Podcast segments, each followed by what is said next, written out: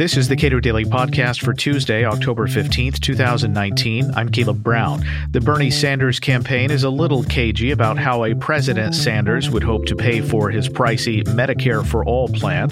Peter Suderman of Reason magazine argues that the experience of single payer health care in Sanders' home state of Vermont offers some key lessons.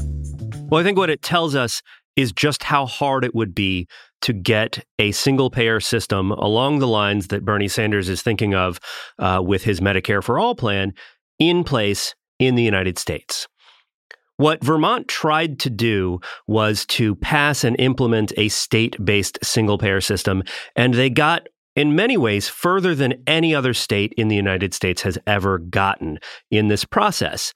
But after several years of development, what they basically realized was there's no public support for it, and it's going to cost an awful lot more than they initially thought. And that's going to require higher taxes than they initially thought. And even in deep blue Vermont, which elected Governor Pete Shumlin on a single payer platform, uh, that's what he was elected to to do was to put single payer in place in Vermont. Even in a state like that, that is more open to high taxes, uh, that favors single payer, that had real uh, political momentum for it at the state house, they couldn't get it done, and Shumlin ultimately abandoned the plan.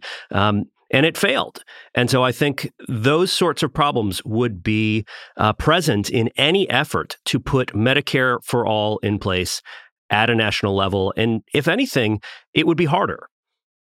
So, uh, with respect to Vermont specifically, I'm not an uh, expert on their plan, or, or, uh, for that matter, Bernie's plan. But it seems to me that if you're doing it, uh, adopting this fairly expensive, uh, but also uh, meant to be fairly universal coverage for people in one state, it would be very easy to attract people from out of state who would make that program look relatively less fiscally viable. In fact, this was one of the problems that Vermont ran into is as they were developing this plan, the initial version called for a plan that uh, only paid that paid for uh, something like 80 or 90 percent of an average person's medical expenses um, and was only for in-state uh, residents. And then as they developed the plan, they increased the percentage of medical bills that the plan was supposed to pay for. So that made the benefits more generous for the people that it covered, and they increased the number of people who were going to be covered by the plan. Uh, in particular, they added out of state workers who come into the state to work. And so you can think of them effectively as sort of uh, state uh, state based immigrants. And so this became um, an issue for developing cost estimates around the plan, where uh, as you as you if you look at the tra- the trajectory of the cost estimates, initially they start out saying, well, there's going to be huge savings in terms of overall health spending. That's uh, that's not necessarily a savings to every individual, but what it is is well, if you combine all the private and public spending. Uh, the total would be less under this plan. That was initially what they thought, uh, but the but the savings just kept dwindling the further and further they got along in this process, and uh, you know, sort of the the more uh, they they put these estimates together, and so you know, I I think uh, th- it's quite likely that we would see similar issues with Medicare for all, um, in particular because Bernie Sanders doesn't have a mechanism that he's laid out right now to fully finance this plan, and that was one of the big mistakes that they made in Vermont. Uh, and they, they, they, the, the people who backed this plan will actually say this contributed to the plan's failure. Up front, they kind of decided, well, we're not going to lay out exactly how this is going to be paid for. And so we're just going to pass this plan and we're going to figure out how to pay for it later. And that proved to be both a policy problem in that they did not have taxes and other revenue streams set up to pay for this, but it was also a political problem because they hadn't explained to people in the state here's what it's going to cost and here's what we're going to charge you in new taxes to pay for this. And when they finally started to look at what the bill would be realistically after all the changes had been made, they said there's just no way even in Vermont. And so I think it's really difficult to imagine how you could get uh, a comparable plan through the United States Congress, which is just not as liberal as the legislature in Vermont, even with Democratic control of both the House and the Senate, as well as a Democratic in the presidency. And if you look at what senior Democrats in the Senate, where a lot of the crucial decisions about a new health care plan would probably be made, uh, even some of those Democrats are saying they are wary of a single payer, fully government run system. Is part of that uh, reticence informed by the fact that when Obamacare was uh, adopted, a lot of the spending cuts that were built in to uh, the plans for uh, the Affordable Care Act uh, simply never came to fruition. Those are cuts in Medicare and other programs. I think it's less about spending cuts that were built into Obamacare and much more about the sense that Obamacare was, at minimum, a political failure. And if you look at polling on Obamacare, it wasn't popular until Republicans tried to repeal and replace it, sort of, in 2017. And even still, if you look at where the Democratic base is and where the Democratic primary race is, many, if not um, the majority of the leading candidates, are basically saying, well, we just want to wipe out Obamacare and start over with a single payer system or, or something close to it. Even Joe Biden, who is pitching his plan as building on Obamacare and doing something better, is basically saying, well, uh, we have to we have to spend another $750 billion or so to expand Obamacare to finally accomplish the goals that Obamacare was supposed to accomplish uh, you know, starting a decade ago. And so even Joe Biden, who is the most yoked to the Affordable Care Act, is really running on a plan that implicitly assumes that uh, that starts from an understanding that Obamacare has failed to accomplish its goals. And so people are really kind of burnt out on Obamacare and that I think is just going to affect general levels of trust in lawmakers that they can make a system that will actually work this time, especially given that Medicare for All would be just vastly larger in scale. Uh, Charles Blahous of the Mercatus Center scored uh, uh, at least one draft of the Medicare for All that Bernie Sanders has put out. He said it would cost, I think, $32 trillion right. over 10 years.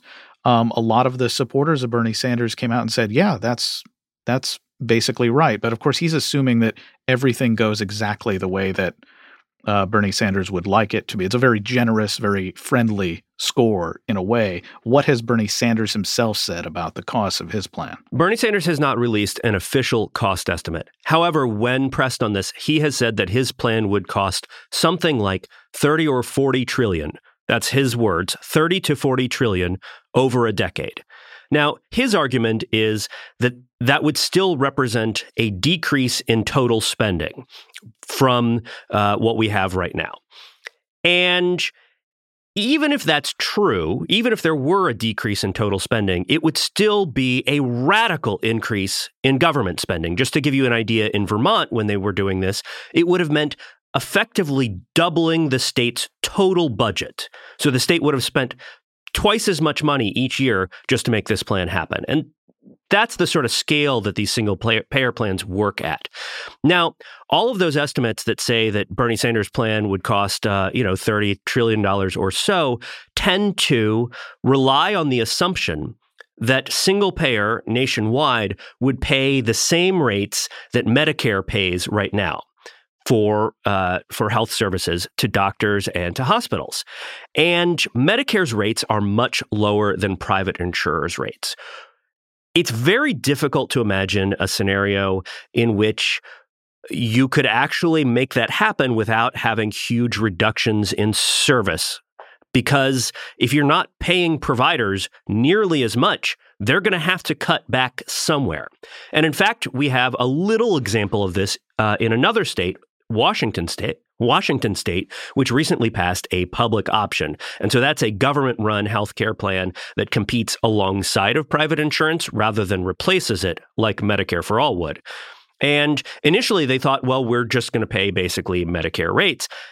But that the plan the plan wasn't going to pass with that in uh, with that in place. And so they ended up having to raise the rates considerably so that they were nearly as high as private rates.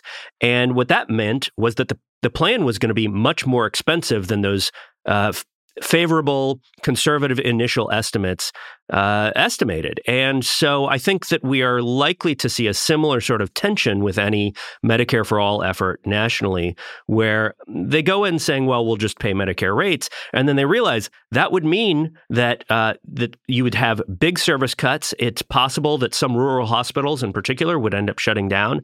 And who, whatever politician voted for a plan that said, well, this is the only rate that anyone is ever going to get because the government is going to be the only payer for healthcare, for most healthcare in the United States, um, politicians would then be on the hook for responsibility for reductions in service, longer lines, and uh, possibly the closure of some hospitals. Isn't the relevant comparison here, though, between the United States and other countries?